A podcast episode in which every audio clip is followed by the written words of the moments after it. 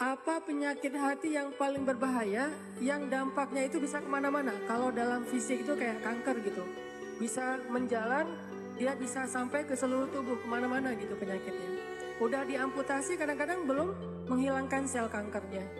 Udah di kemo berkali-kali ternyata belum mati juga tuh sel kanker. Dia makan eh dimakan oleh sel kanker. Dia minum di uh, transfusi darah misalnya darahnya dihabisin sama sel kanker sebahaya itu penyakit hati. Apa penyakit hati yang paling bahaya? Cinta terhadap dunia. Dengki penyakit hati yang paling bahaya itu adalah ragu kepada Allah itulah penyakit yang paling bahaya. Itulah ibu dari semua penyakit hati. Dengki, cinta dunia, dendam, susah memaafkan, uh, galau, khawatir yang berlebihan, berputus asa, semua itu lahir dari gara-gara dia ragu kepada Allah Subhanahu wa taala.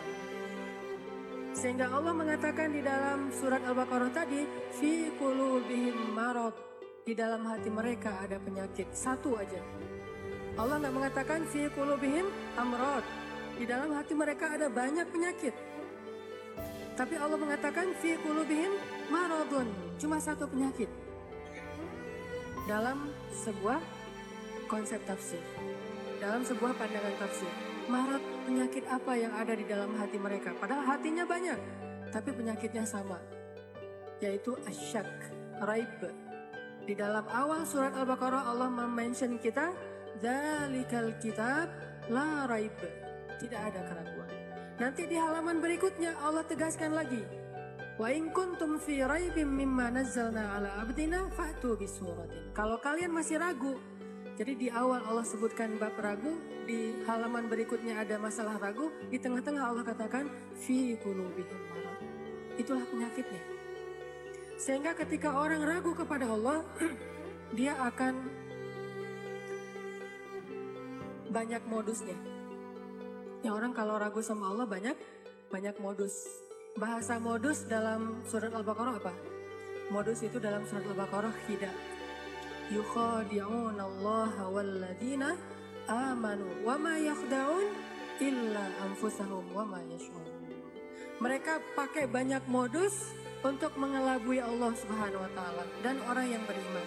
Padahal mereka hanya membohongi diri mereka sendiri. Penyakitnya karena ragu sama Allah. Ragu tentang apa? Ragu tentang kebesaran Allah Subhanahu wa taala. Bahwa Allah Maha Kuasa, makanya dia menjadi orang yang gampang khawatir. Khawatir muncul karena dia nggak yakin kepada kekuasaan Allah SWT.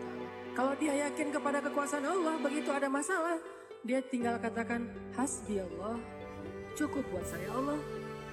Kalau dia yakin kepada Allah, lalu ada masalah, dia hanya mengatakan la haula wala quwata.